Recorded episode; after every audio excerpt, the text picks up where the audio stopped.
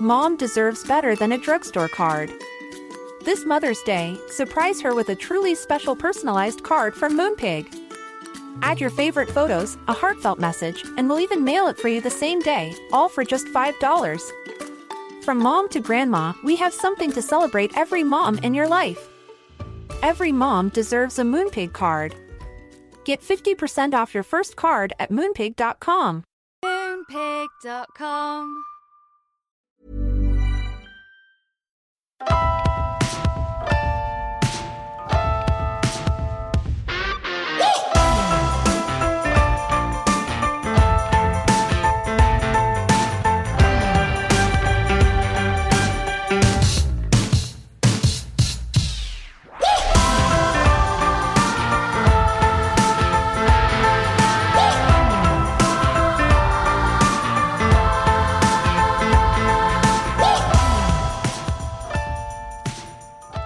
Welcome back, guys, to Marriage and Martinis. And I'm Adam, and here's Danielle.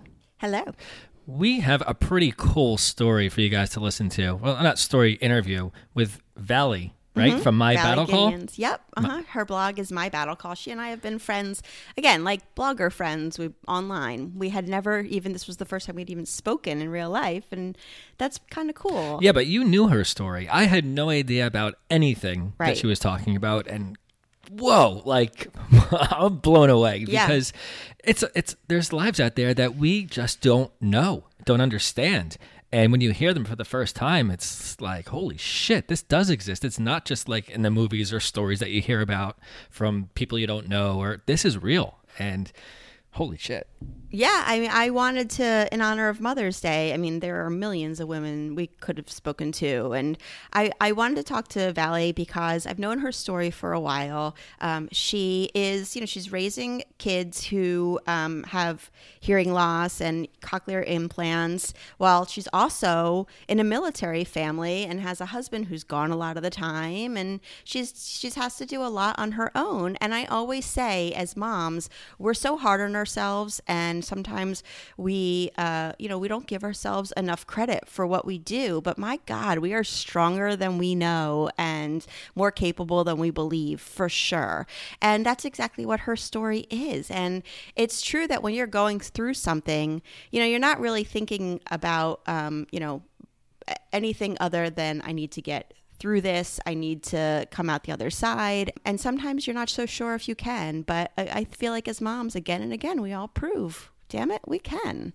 And so I love her journey. I love her story. I love the advocacy she's doing. And I felt like I needed to learn more about the deaf community. And she even she taught us so much. And I'm so interested to learn more. So anybody who is raising kids who are you who have needs other than typical or um, are in a military family or even just have a spouse who travels a lot. I don't know. There's so many levels that if you listen, you're going to get something out of this. And she's so just like calm and relaxed, but she's speaking about this, and I just like, and I'm just like, whoa, holy wow! I guess all the time, Yeah. it's, you know, you need that. She's she's a strong person. Yep, she's great. So enjoy the interview. Happy Mother's Day to all of you out there. Happy Mother's Day, guys. Yes. or girls. Excuse me. Exactly. Yeah. Thank you. Um, and enjoy. Enjoy. Hi, Valli. Hi, Danielle. How are you? Hey. Up and Adam. Hi Adam. there. Oh, thank you. Hi, I'm here too. so we have talked many times, well, quote unquote, talked for what, maybe like over what, a year, year and a half on social media? At least. I think it's almost two years now, Danielle. I think you're right. And this is our first time actually talking. I know, but I feel like I know you because I listen to your show. Oh, that's very sweet. Well, I feel like I know you because I've been following your blog, My Battle Call, for so long. And um, I know, I know that uh, you've had that blog for about two years, right? Yeah, I think I just am approaching my two year anniversary. And can you tell us a little bit about what it is? What, uh, what, you know, what is the blog about? What do you write on there, and what can we find there? Sure. Well, I studied journalism in college, so I actually have been a writer for a very long time. And then I kind of put that on hold. And then fate would have it, on a girls' vacation, my with my two best friends, they asked me why I quit writing, and I said, you know, I don't really know what story I have to tell. And they said, Oh, that's too bad because you're such a good writer. And then I was tucking my son into bed, and a big light bulb moment happened. And it's a long story about what happened, but I didn't want to forget how far we had come in our journey. And I'll go back, my kids were born with hearing loss. And it's been quite a journey. They're now 14 and 12. And I realized I was forgetting how hard it was in the beginning. And I just wanted to have that written so I wouldn't forget. And that's kind of how I decided to start. My son's name is Battle. Did you name him Battle after you realized he had hearing loss, or was that the name that you had intended for him? No, he was named in my belly. And I don't think that was by accident he was given that name. My husband is a Marine, career Marine. And he wanted to name our son Battle. And I, for the first couple months of pregnancy, kept saying, There is no way I am naming a son Battle when you're a Marine. That is just weird. And everybody started calling him Baby Battle, Battle in your belly. And I'm telling you, he wore me down. Next thing you know, we put the name on the wall, and that was it. His name was going to be Battle, and it suits him to a T. And my husband always said, you know, you want it like the Johnny Cash song. You want a boy named Sue. You want to give a boy a name he can live up to. And that's how he always imagined it would be like, I want to give my boy Battle a strong name, like Battle on the tackle, you know, just like Battle Gideon's up to the plate, whatever it was going to be. It was going to be like, that's a name he's going to live up to. And so it stuck.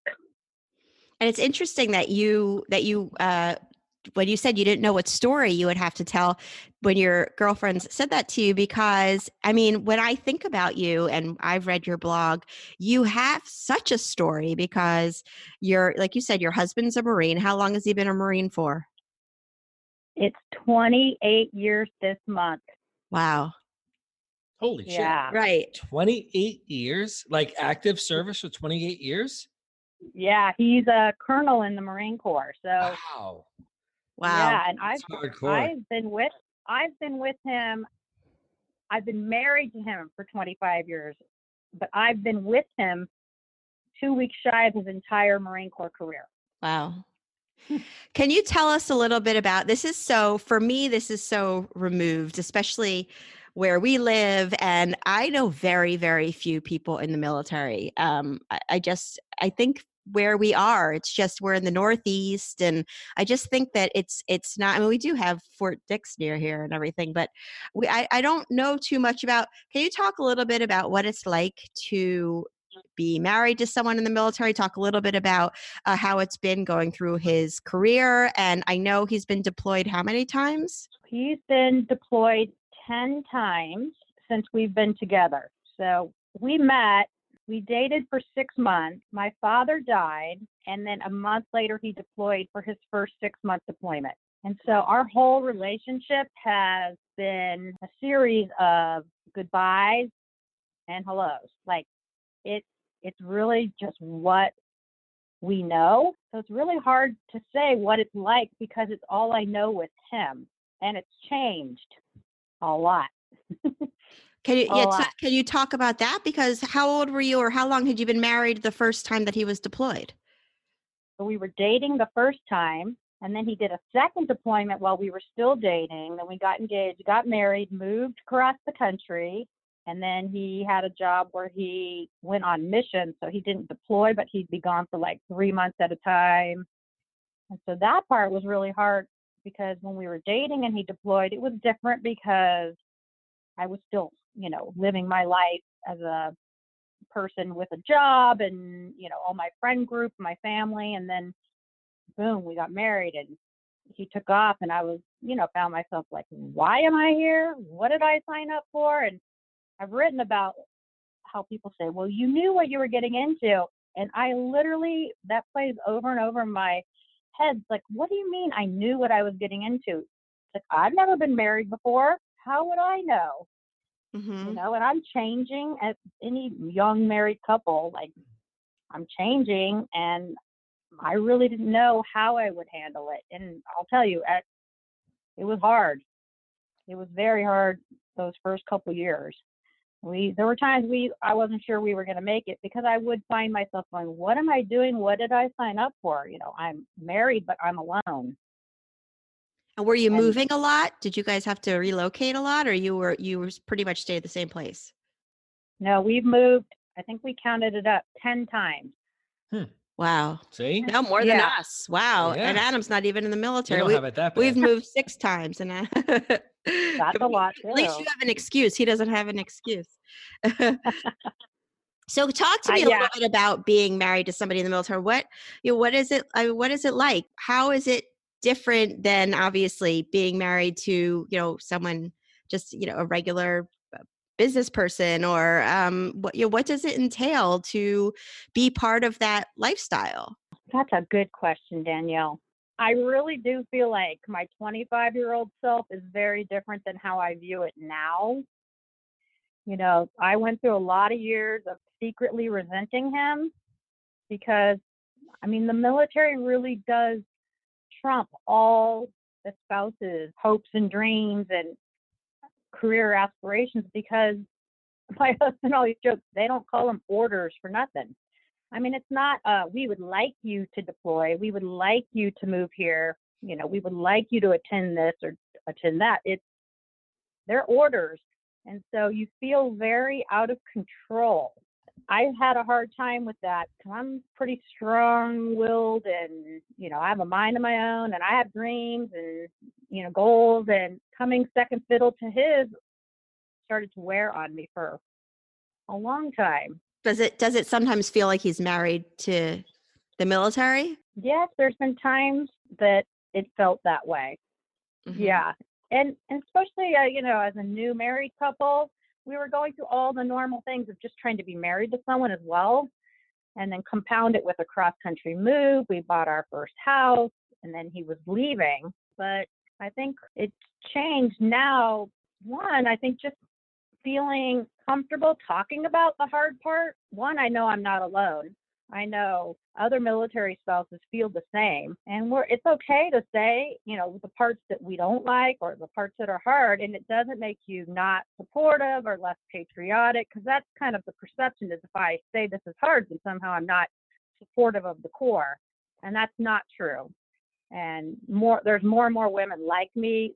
You know, our generation is different. We've gone to college or we have careers or we have, you know, we have other things going on than lunches and teas and you know just being the military spouse who's just standing by their man that that's kind of falling by the wayside. Not not that there's anything wrong if that's your thing but it's now not an expectation. I've seen that become a big change in in the military. Yeah. Is there do you have a big support network? Are there a lot of I mean, since you do you do you live around a lot of other military spouses where you can get that support when your husbands or your spouses are deployed? Yeah, that's certainly been one of the things that either makes a new duty station easier to adapt to or not. We've been stations where there's we're remote, where we're not on a base or near a base. And so that makes it harder because you're literally starting over, new community, you know, before kids, you know, new job, having to just establish yourself completely like in a foreign land is what it feels like and then some we've been near nearby, near or lived on the military base, and then yeah, you end up with a built-in network, but you still have to make new friends and find your way. So it really never gets. I kind of decided it never gets easier. You just get better at the process. Yeah. Like we have a, we're a pretty well-oiled machine now. Like we can put a house together. I'm telling you, you would walk in our house and a week later, it looks like we've been there for like 10 years. We just make it happen. right. And I don't, I don't know if some spouses, they, they keep boxes like six months later, they still have spouses or boxes in the garage.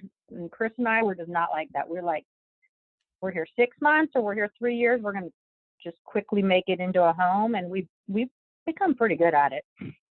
That's great. I mean, I'm sure you have to. Yeah.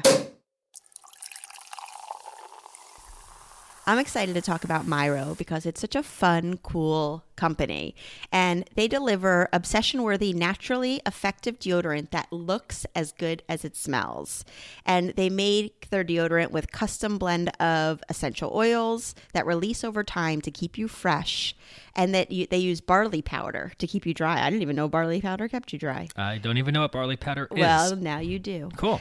Uh, and here's how it works. So you choose your scent, and they have five different fun scents: Solar Flare, Big Dipper, Chill Wave, Pillow Talk, Cabin Number Five. Oh, cabin number five. That sounds cool. Yeah, I want to try that. I wish I, got did one. try it. I stole yours. I know you did. Um, so you choose the scent and the color of your case. You get a refresh every three months straight to your door, conveniently timed for when most people run out. You can switch scents, press pause, or stop literally every time you want. And actually, our daughter, we we always talk about we have a teenager, and anybody who has teenagers knows it's not always so easy to get our kids like keeping, you know, up with themselves, taking care of themselves Well, they physically. stink anyway. Exactly. God. So, but she's she started using Myro, and she's actually using Solar Flare, and she loves it. She actually gets really excited about it, and she smells really good. so I've been excited about that. we got to get the boys on that so they don't stink. Well, no, yes, that's next. So uh, anyway, go to mymyro.com slash MNM. Put in promo code MNM to get 50% off your first order and get started today for just $5. Again, visit mymyro.com slash MNM and put in promo code MNM to start smelling awesome. Let me tell you about Lola. I would like to hear you tell they us are about Lola. the. Why don't you tell us? I'm going to tell you about Lola. Yes. Well, I'm first of all, I'm loving all these companies that are now making it so that I literally never have to leave my house for anything. I mean, what is better than that? Lola is a, a female founded company that offers a line of organic tampons, pads, liners, and all natural cleansing wipes that you can use anywhere on your body. Um, and unlike other major brands, Lola's products are 100% natural and easy to feel good about. No BS, no mystery fibers, no doubts about what's going into your body. And especially now, again, I will say it again, we are raising a teenager, and I am concerned about what's being put in their body. And so I feel good about using Lola, and I feel good about my kids using Lola. If you go to mylola.com slash MNM, you can get 40% off your subscription. Visit mylola.com and enter promo code MNM. 40% off all subscriptions. And I know so many people who have um, daughters going away to college soon and everything. This was this is amazing for someone going to college that you never have to worry about it. They come to your door, you customize what's in it, um, what do you want. You can build a box of 18 tampons or 12 pads, and the tampons can be mixed from light, super, regular, super plus, anything that you need all month long. You know why I love Lola for real? Yeah, tell C- me. Because now I don't have to go do that embarrassing and uncomfortable trip to the grocery Oh, store. Oh, I know. or It's so the, embarrassing and and, look- uncomfortable. well, it is because I'm looking at a wall of things that I don't even understand, and I have to ask for help, and I, I don't know what I'm doing. Right. I don't want to do Oh, it. Oh, once a month, you always know you're going to get that Yeah. call. I need you to stop on the way Exactly. home. I didn't expect to get my period, but I did. So I love Lola for yes, that. Yes, it is great. It's awesome, and go check it out. Oh, and this is my favorite part. For every purchase, they donate feminine care products to homeless shelters across the U.S. All right, that's cool enough right there. right? MyLola.com, promo code MNM. You must be, I mean, I always wonder about, you must be, I always think even about police officers, spouses, and everything. Like when he's out there, especially for six months at a time and everything, you must be, I- I mean, are you so worried about his safety or is, are there times when you're like wondering if he's even going to come home you know and and how do you handle that how what do you tell yourself and how do you deal with that eh, Danielle, it's so funny you asked that because I thought about it, and I it again. I think over the years, it's dependent on what's happening in the world. First of all, post 9/11 is when things really started to get scarier for me, and with so much information now, where you were shielded. Chris and I talk about it. Almost the amount of information that we have access to makes it harder than it used to be. Out of sight, out of mind, as far as you don't know the inherent danger because you can't see it. right Where now, I mean, to turn on, I, I would basically not watch the news. That was kind of my strategy. But ironically, I started like refinishing furniture late at night before we had kids. And that was my way of like trying to turn my mind off. And that was me trying to put my energy, my worry into something kind of active. And my mom, my dad was in the Air Force. And my mom said when he was flying missions in Vietnam, she started refinishing furniture. Hmm. Yeah. And I'm like, wow, I had a new connection to my mom I never knew. I'm like, wow, you felt this worry as a wife and a mother too that I never knew. So I Right. experienced it myself. And then the other thing is once we had kids, everything changed because now it's not the idea of being a widow that scares me. It's the idea that my par- my children could grow up without a father, and that that's when it really got hard for me. The deployments is just imagining what it would do to the children. Mm. Yeah, and it's probably so that's- much harder now with social media. They probably see, they can see so much more. So it's harder Yeah. to shield them. Right. And so now when he deployed this last time, they were 11 and 13. So in years past, we could really shield them from a lot. Like we really played down how dangerous it was. But this last one was the hardest deployment by far. It was one, it was nine months Mm. instead of the typical six or seven. My son became a teenager while Chris was gone. So that for his psyche was just so incredibly difficult because you know my husband's now his person so that but also just we couldn't sugarcoat or lie about the danger because they're smart they deserve to not be treated like you know oh he'll be fine you know it's like no your worry is legitimate it's we tried to validate their concerns Is it somehow, I don't want to say easier for your husband that he's leaving, but you know, uh, he is the one going and he's the one who, uh, I'm sure he's kept so busy and his mind is a thousand places when he's there. Do you almost feel like it's it's easier for him being the one who's leaving, or do you feel like it's as hard for him or harder than it is for you guys? I think that this one was harder for him. And I say that because when the kids were little, there were two things. One, when the kids are little, they're just hard. I mean, you know, we had two, they're 21 months apart. So two toddlers, you know the chaos of it. Mhm. It's just hard, but you don't really have strong relationship with them and the connection with them that, you know, you have now that they're older. And for him, the technology now we could we were able to FaceTime, so he would phone in and see us. And I think he says it was harder because he could see what he was missing. Where before technology, he could just focus on the job and the mission and not really be dwelling on what he was missing back home. But he was kind of getting the play by play of what we were up to, but he's not part of it. Just basically getting to see everything he's missing out on. Yeah, I can. I mean, I can relate to that because we actually, I, I'm just talking about when we go, when my husband, when Adam and I go away for a week vacation, we no longer FaceTime our kids because they would get so upset just with us being away for, I mean, that's a week.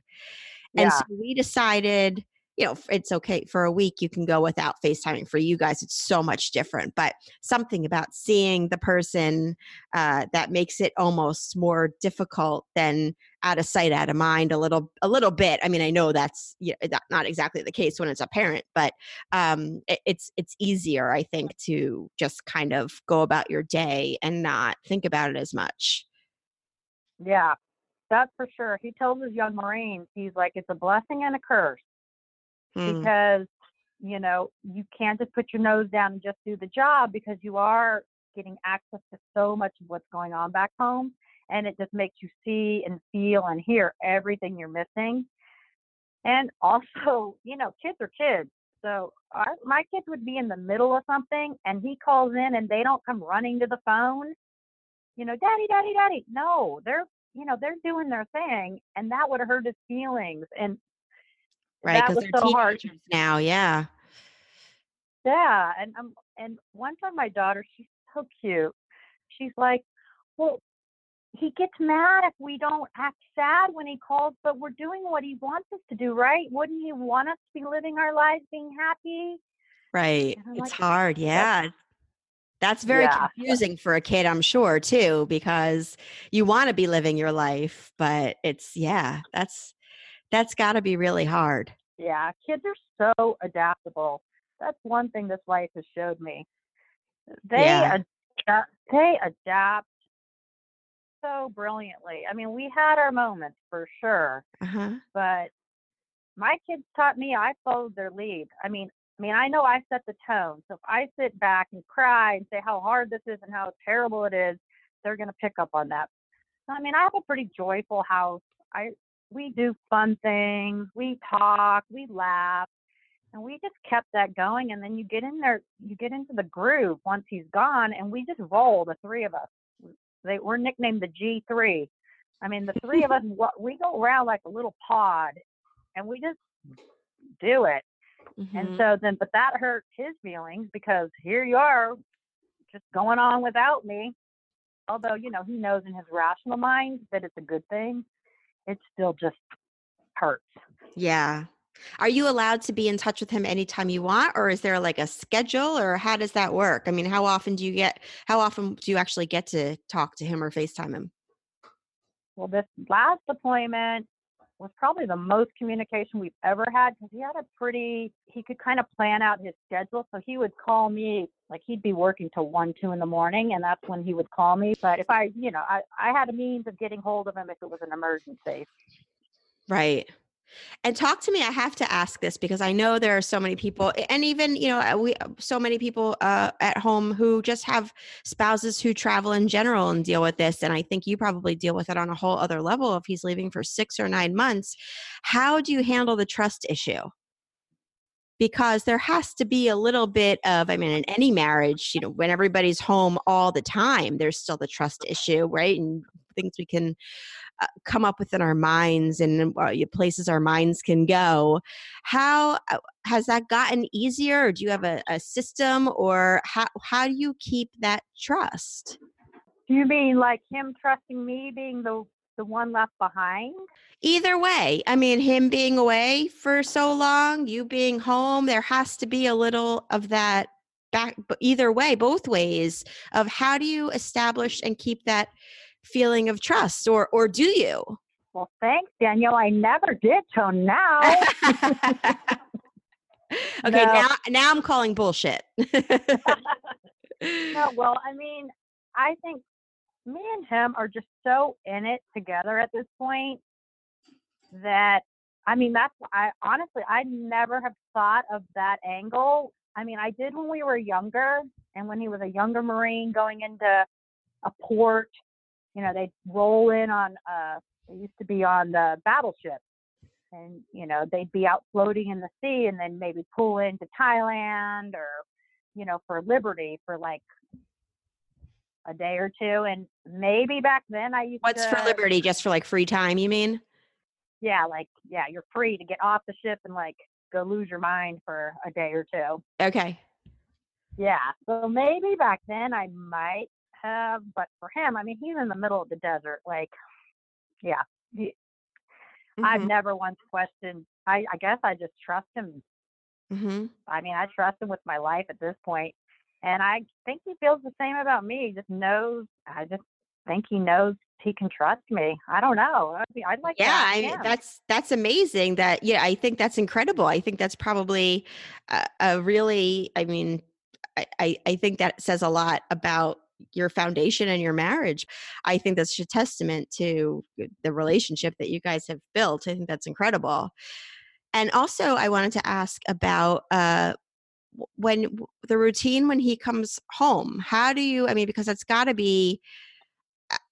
I, even know my friends whose spouses travel for a couple days and they come home and it's like their whole lives are disrupted and you have to sort of relearn the new normal of being together again and now there's this person there who wasn't there before and all of a sudden they're thinking that they can just you know bust right in again and be part of everything that they weren't there for and uh, what what rituals do you guys have and how do you deal with that i mean even in terms of people who are listening whose spouses travel at all what tips can you give and advice can you give to for how to handle that change Yeah, that's a doozy.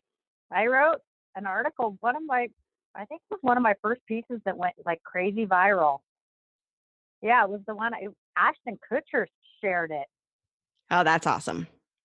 Yeah, I've never been starstruck till that moment. I was like, okay, that's pretty cool. Yeah, that's pretty cool. Uh, yeah, I was writing about, I wrote about the misconception and the lies about the reunion, what happens after the deployment homecoming.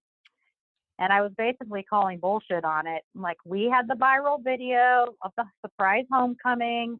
It was adorable. It was pulled at your heartstrings and it was real. But then after that video, and you're all sitting there looking at each other, and then like the real work begins. One, it's every deployment. I was just sharing this with a friend. Every deployment, when he comes home, there is this like window of time. It is surreal.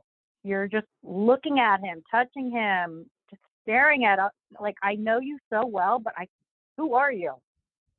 Mm-hmm. And it's just like this out of body experience. And then like, why are you putting your crap on my family room floor. Like, why are you putting your crap on my countertop? Oh, right, you live here. And right. so it's it's almost like a physical adjustment to like your stuff, like just you're in my space. And then it's for the kids, it's they're gonna push back, you know, test boundaries, like who are you to tell me what to do? You know, they're kind of testing him. And and for him, it's, well, when do I start parenting? You know, I got to give them some latitude because I have been mm. gone, but then also they have to listen to me because I'm their father. And then I stand in and say, I've been parenting these kids and you, what do you think you're doing? Like, I'm Mama Bear, you know, so I come in and it's like my way or the highway. And so all that just happens. And this time it really threw me for a loop because I thought by now we'd be good at it. But honestly, we made so many mistakes. What I can say is that we know what's happening. That's where the being veterans of this comes into play is okay, this is post deployment phase. This is, I'm not mad about the, the dishes in the sink. I'm mad you've been gone and missed so many things. You know, I, I'm mad I've carried the mother load around here. And so I need you just to be gentle with me while I adapt to this. Planning for your next trip? Elevate your travel style with Quince. Quince has all the jet setting essentials you'll want for your next getaway, like European linen, premium luggage options, buttery soft Italian leather bags, and so much more. And is all priced at 50 to 80% less than similar brands. Plus, Quince only works with factories that use safe and ethical manufacturing practices. Pack your bags with high-quality essentials you'll be wearing for vacations to come with Quince. Go to quince.com/pack for free shipping and 365-day returns. These new circumstances and so it just takes time.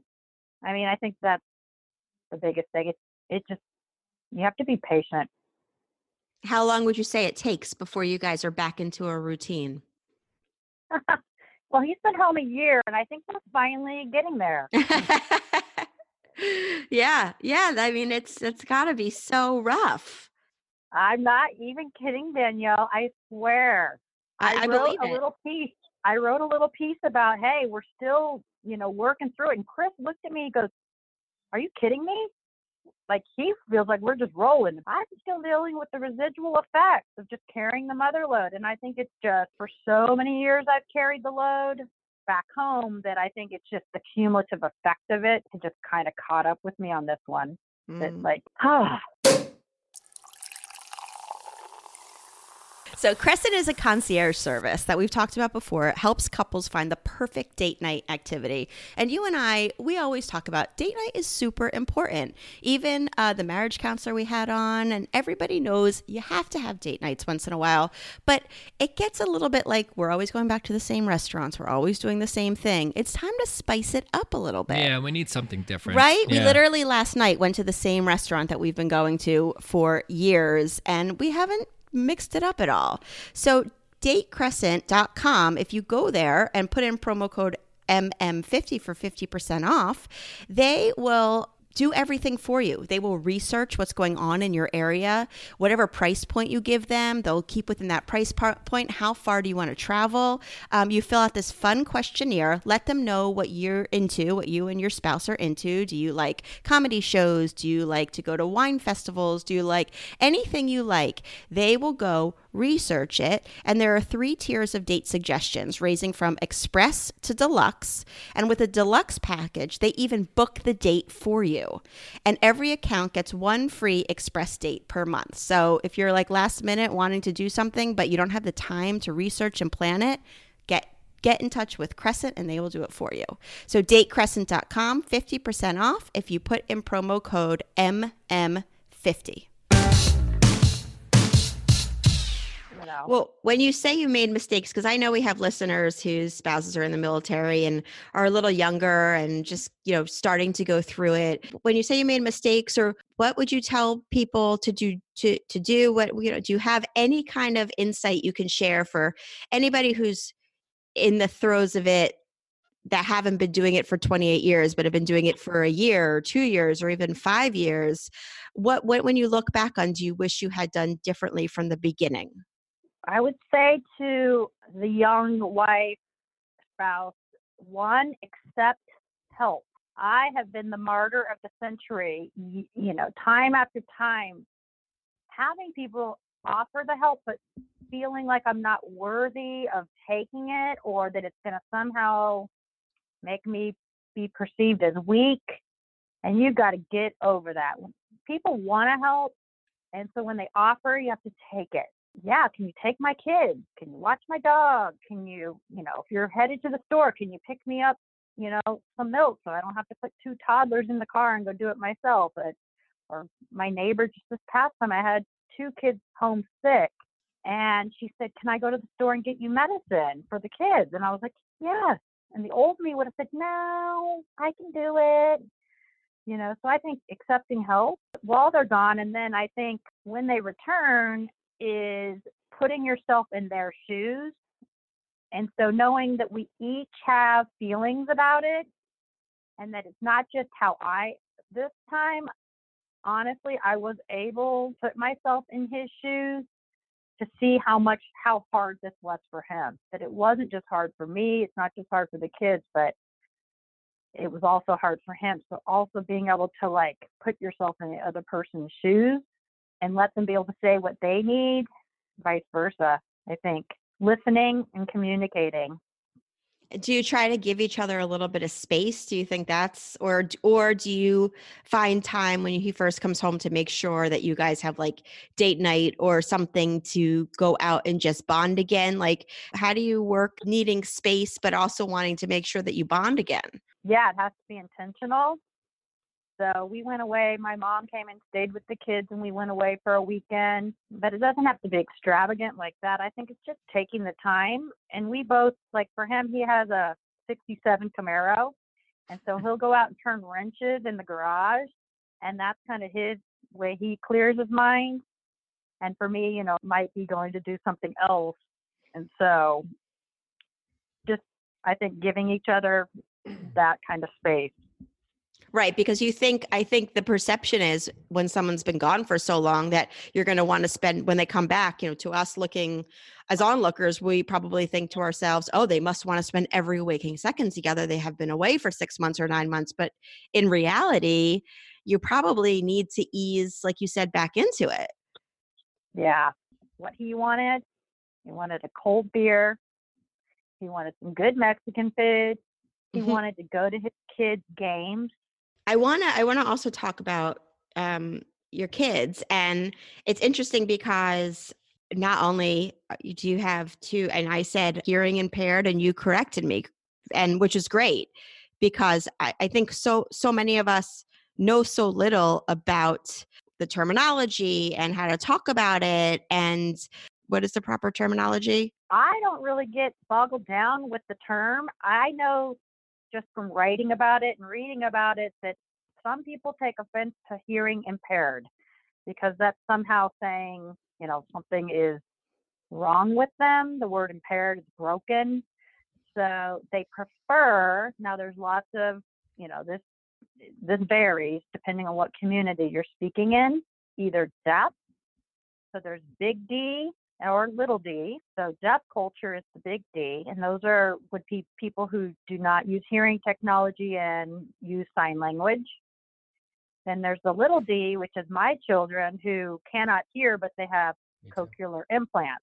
Right. So they can't, with their devices off, they cannot hear. With their devices on, we've gone with total communication where they use their listening and spoken language. And then the term we use is they have hearing loss or hard of hearing is another term people use exchange like deaf and hard of hearing. You say people who don't use the technology and only use sign language is are they doing that by choice or are they doing that because the technology doesn't work for them? I think there's a whole you know i wouldn't even want to go into this part of the discussion because it goes in a whole different direction as far as why people choose deaf culture so I can only say for us, we made a very personal decision that our children would be given access to sound through hearing technology. When your both of your kids were born, is this something that you learned with both of them um, is, is when they were born? Is it something that um, you thought you know that that was going to happen? Is it a gene? Is it is it is it something that you were prepared for, or is it something that was shocking to you when they were born? Nope, my son failed the infant hearing screening when he was born, and we were kind of in shock, but we didn't really um, put too much into the fact he failed because a lot of apparently a lot of kids fail, babies fail, and they called it possibly fluid in the ears. We had no family history, so we had nothing that would um, point to the fact he would be deaf. So we went back two weeks later for it's called an ABR. It's where they test the brain waves to check check for hearing. And we really did not expect at all to be given the diagnosis we were given, which was yes, he has severe to profound hearing loss. And we're like, what? And I've written about it. That's that was one of the first pieces I wrote that really talked about our journey. It was getting that initial diagnosis and just being like, what the this is not what we expected. Had mm-hmm. no idea. Knew nothing about deaf and hard of hearing, never met anyone deaf and, or hard of hearing. So, you know, we had to roll our sleeves up and get educated quickly. Yeah. So what did that quickly. look like? What what were the next steps after that? You know, I call it the fog. You know, having a newborn, first of all, we were living remotely in Cleveland, Ohio, so away from family, and then to get this diagnosis. I barely remember being assigned to specialists, ENTs, geneticists, interventionists. We ended up getting a diagnosis of what caused the hearing loss. So we were, I think it's 50% of people with hearing loss never find out the cause. So we found out that we had a genetic mutation that caused this and that his loss was going to be progressive in nature. So whatever hearing he would have would fluctuate or possibly just deteriorate. So that's kind of what led us to working with the experts to choose a cochlear implant. But at, I think he got his first set of hearing aids at three months. Wow. And what was that like? Was it, I mean, did you see a, a, an instant change in his behavior? No, no. It wasn't like the videos you see of the kids' eyes lighting right. up. Right. That's exactly what I was thinking of. Oh, I've written about that too. The magic moments, because for a lot of parents, now, I mean, we didn't have the internet when Battle was born. There was no social media. So I hadn't seen those videos. So I didn't even know that could be an option or an expectation. Thank That's goodness. better, right? Like you don't want to have that expectation and then it doesn't happen and you're super disappointed. And then when you're, when you, and then you said your, your daughter is 20 months, 21 months later. So were you a little more, were you, were you uh, thinking that she, she could possibly have the hearing, the hearing loss as well? Yeah, we knew genetically she had a 25% chance. Huh. So I don't know. My brother, who was a geneticist at the time, he's like, Val, you're not very good at statistics because one in 20, like 25% chance is pretty high. Because I was shocked when they came back and told us she also had it. Hmm. He's like, I don't know. Those odds were, you know, one in four, Val. That's not, you know, that's it's not that unusual that she would also have it. I don't know. I thought we'd have a hearing baby. Luckily, we were able to find out before she was born. So we could prepare.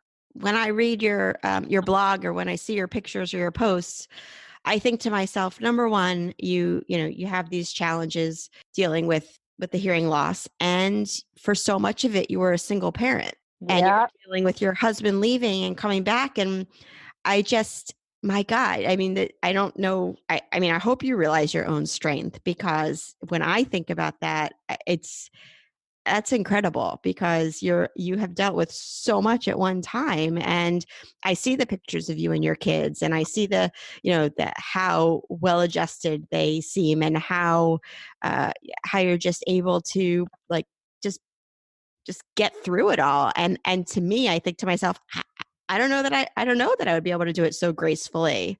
And I think it's really incredible. You're so sweet. You well, would totally. Well, I don't know. I hope so. You know, you hope, but you you you know, you know, you think about it and it just seems like, my God, what it's so much.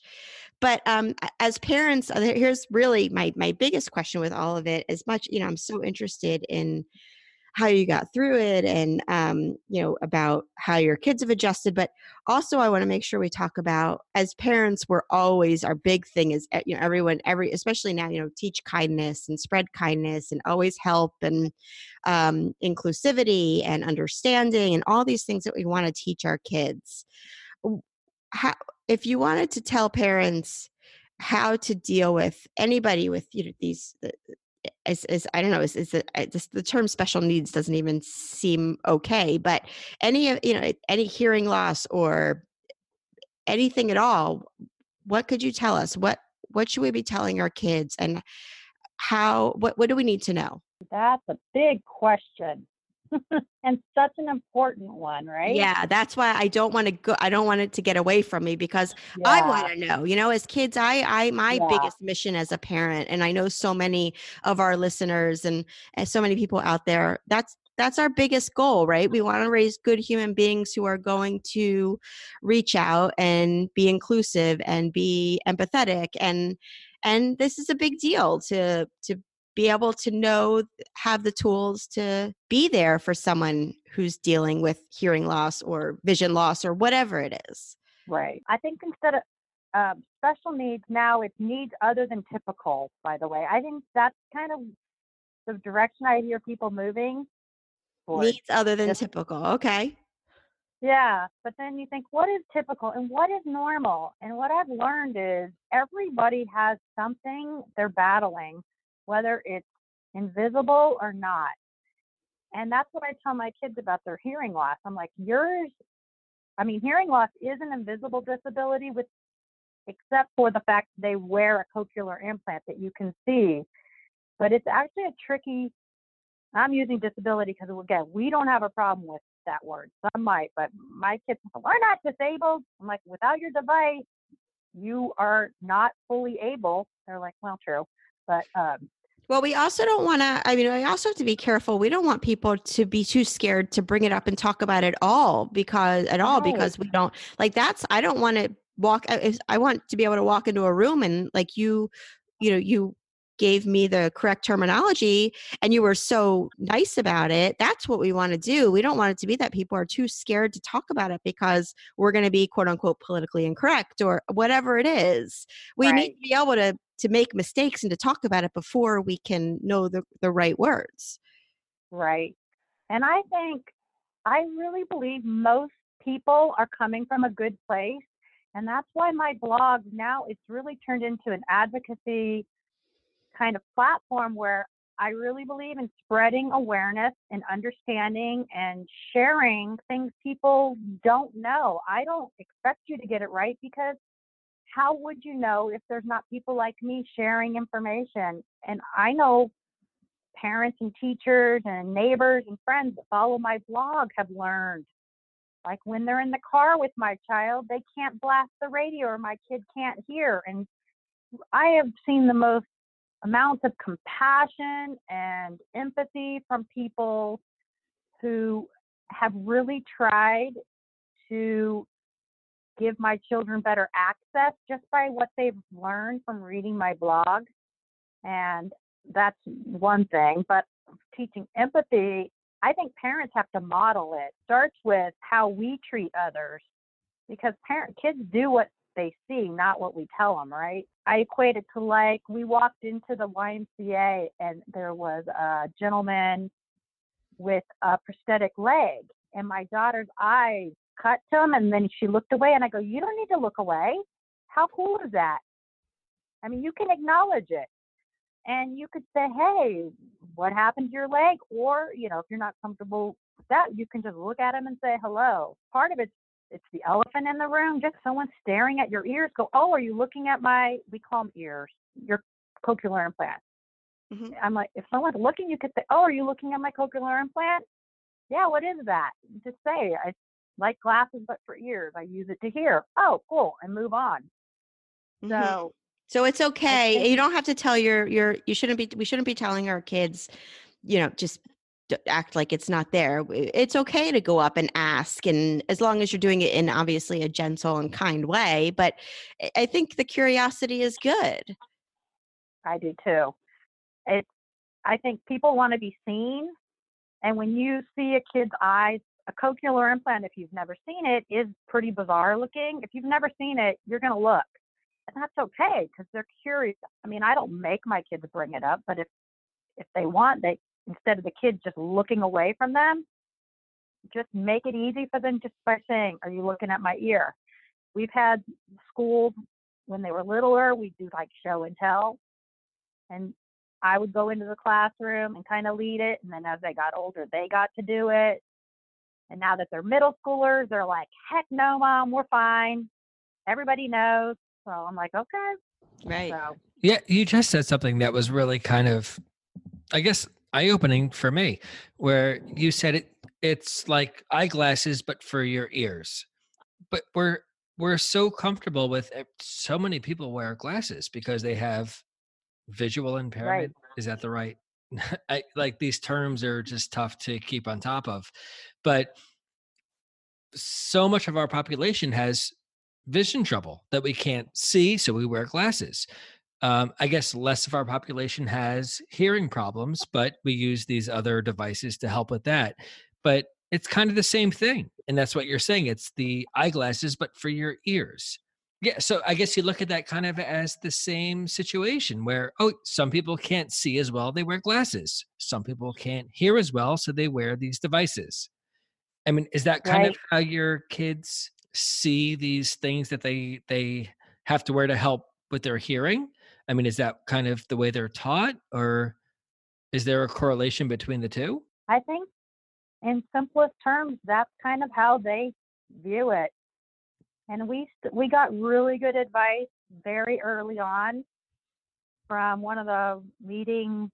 It's called auditory verbal. It's specific therapy for um, kids with cochlear implants and hearing loss. It's basically teaching them to assign me- meaning to sound because their brains work differently. How the sound comes in and they have to turn it into meaning and then, you know, send it to the brain and then output it. And he told us very early on to set the bar high. He knew Battle was smart. He could tell he was a smart kid, even from as a baby. And he said, set the bar high. Do not measure him next to only children with hearing loss measure him against all children and he will rise and probably go above that bar. If you set the bar low, mm-hmm. that's how high he's going to rise. And we always that stuck with me that, that no, he's not doing well for a deaf kid. He's doing well compared to any kid.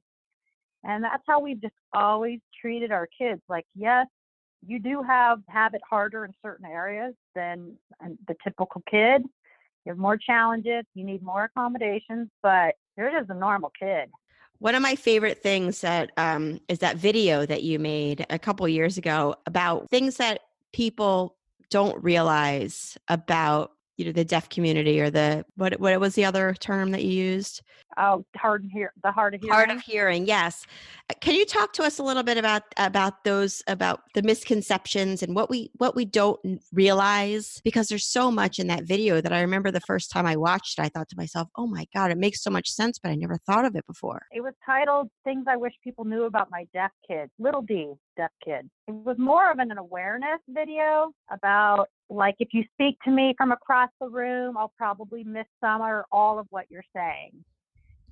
tap me on the shoulder to get my attention before you speak to me so I can look at your lips because I use lip reading to fill in the blanks.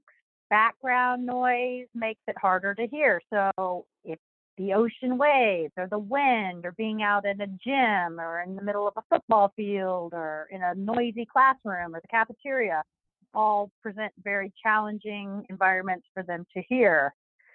And then I also, I think, touched on the older you get, if you're deaf or hard of hearing, you have a harder time picking up on social nuances because as language gets more sophisticated, you think about innuendos and sarcasm. If you're missing a lot of it because you can't hear it, then you're kind of missing the social part of it.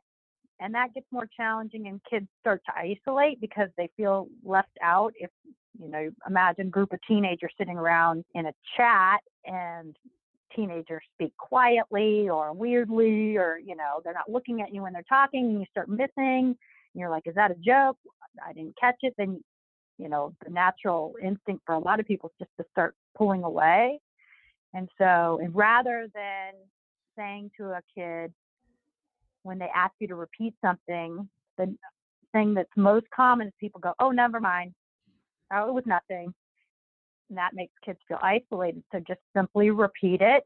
I, that one even struck a chord with a lot of my family members because I had caught them saying never mind to my kids because repeating yourself sometimes gets old. I mean, I have to do it all the time with these knuckleheads. And trust me, I'm like, trust me, it gets old.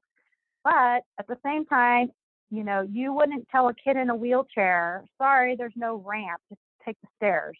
You know, you would make the accommodation. So partly repeating something to a person with hearing loss is accommodating that they didn't catch it the first time. Just simple things that I take for granted that people know, but I, again, it's an invisible disability because my kids, and this goes back to what that therapist who said to set the bar high said to us. He's like, someday you're going to realize because your kids look normal, act normal, people are going to forget. And it will be a blessing and a curse because they're going to forget they can't hear. And, you know, you're going to have to advocate and remind people. And then someday they'll advocate for themselves. But right now, I don't put that burden on them. It's too much. And do you think that the the fact that they both have the the hearing loss, do you think that it has made them closer, your your two kids? Absolutely. Yeah. Oh, they're thick as thieves, these two.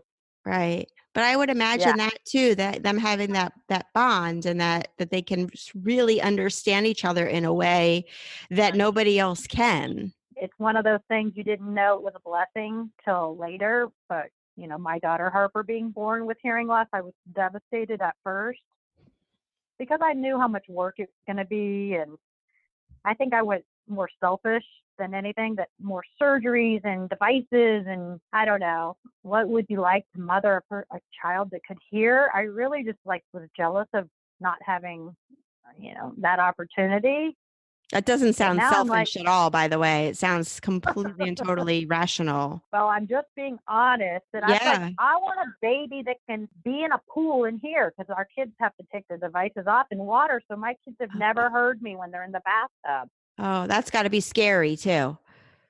It is. Yeah. That's probably the, uh, now that they're older, it's like the scary parts of it. They figured it out. And I think also being military kids, it's like double whammy. Like they're resilient from all they've dealt with being in the, you know, kids of the military and sharing this hearing loss situation. I think they, they just get it Wow. They rely on each other. They rely on each other a lot. Well, that's awesome. And I I I hope everyone will go and follow your blog, My Battle Call, because it really is a special it's a special blog because I feel like I have learned so much. And um, I love the way you're so patient about it and you're so gentle about it. And you just, on all kinds of levels, not just for you know for children with hearing loss but for anybody who is just trying to gain more empathy and teach our children how to be more inclusive it's just a really great place to go and just spend some time. So, can you tell us how to find you, where to find you? Sure. And thank you so much, Danielle and Adam. Thank you for giving me this opportunity and thank you for all your kind words. Oh my God. Well, we're so happy to have you here. And we're so, I mean, I'm so impressed with you. I think that, I think eh, it's incredible what the, the way how positive and optimistic and just you're just like this I don't know, you're like this bright light whenever I see all your pictures and everything. And I think it, it, it's inspiring and it just makes us feel like, okay, we can do it. you know, we can get through the hard stuff. Well, and I'll just say before I close that part of why I write, you know, maybe you don't know why you start writing, but now I know why I continue to write. And I, as far as um, being a young military spouse or a parent of a child newly diagnosed, is what would I have wanted to know when I had that baby? you know, when we were given this diagnosis and I didn't know what was possible, I didn't know what it would look like. What I would want is to be able to see a 12 and a 14 year old thriving, Mm-hmm. a family that's just normal. I mean, we have our problems, and my kids can be jerks, and they, you know, I mean, they're they are teenagers. So, totally. yeah. Yeah, we're not here to be like some kind of, you know, soapbox um, poster child for how to do it perfectly because we messed up. But also, I know my kids are going to be okay now. And that's huge because when they were little, you know, you worry. I don't know. Are they going to be okay? And so I want that new mom or parent to be able to go, okay, yes, my kid can totally kick butt. And the sky is the limit. And I, that's really the message I hope people will get from our blog. Yeah, they will definitely because it really is. You're you're a great writer and you have a great story. So, um, so I. I thank you so much. So it's so they can find you. At, it's on face on Facebook. You're at My Battle Call. Yep, and I just launched my new website in Oh. January. My my battle call. So I've got resources on there, some free, some for nominal fee. Resources for parents, teachers, coaches. Um, I've packaged together a little library of resources there, and all my videos are on there. Like it's a pretty fun website. So I would love for people to check me out there. And I'm on Instagram. My battle call, same thing. Well, we And will. oh, link- we will link to you. Oh, you yes. Yes, me and Harper wrote a book called Hearing Smearing. And it's Harper's, it's in Harper's 12 year old voice. And she talks about from being a baby, getting her hearing aid to totally now kicking butt. And it's kind of geared towards any parent, teacher, kid with that's dealing with anything out of the ordinary or hearing loss that like, look, sure it's going to be hard and you're going to pull those hearing aids off. You might throw them into the gorilla cage. But guess what? Someday you're going to know what they do for you and you're going to thrive, just like me. Oh, that's great. Awesome. Well, we Yeah. will link to you everywhere um, on our website and on and obviously on Instagram and our email and everything. So everyone will be able to find you wherever they can find Marriage and Martinis. And thank you so much for talking to us. Thank you guys. It's such a pleasure. Oh, well, it was great. And I'm so glad we finally got to talk. So um, Yeah, this was special. Too. All right. Okay. Thanks so much, Valli. Thanks, guys. Okay, bye. Bye-bye. Thanks so much. Bye.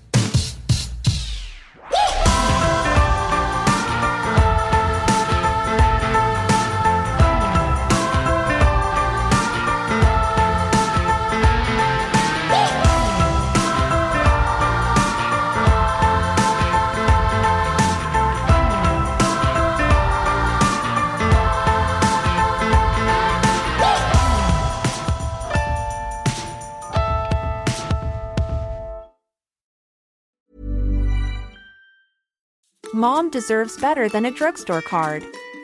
This Mother's Day, surprise her with a truly special personalized card from Moonpig. Add your favorite photos, a heartfelt message, and we'll even mail it for you the same day, all for just $5. From mom to grandma, we have something to celebrate every mom in your life. Every mom deserves a Moonpig card. Get 50% off your first card at moonpig.com. Moonpig.com